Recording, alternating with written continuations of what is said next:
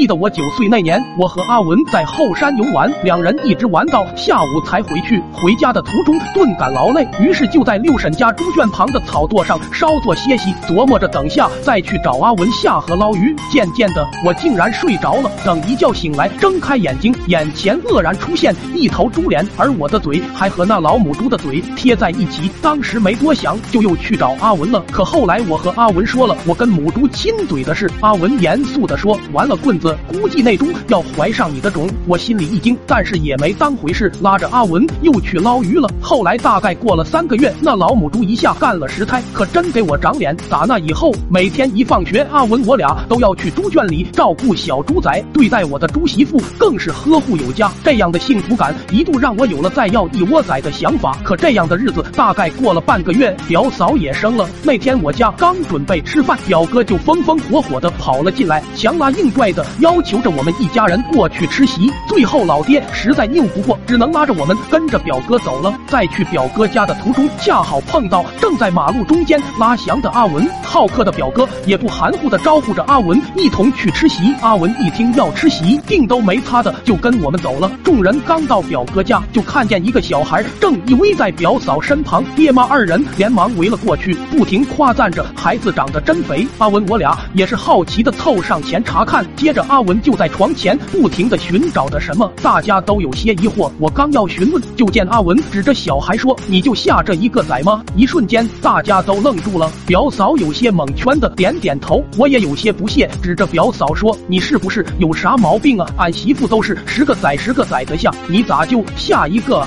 此话一出，老爹的脸瞬间绿了，连门外上菜的大妈都斜着往里瞅。下一刻，老爹提起我，怒吼道：“犊子玩意，瞎扯什么蛋！”随即一脚就把我蹬得倒飞出去。我顿感万分委屈，为什么连说真话也没人信？棍子你没摔死吧？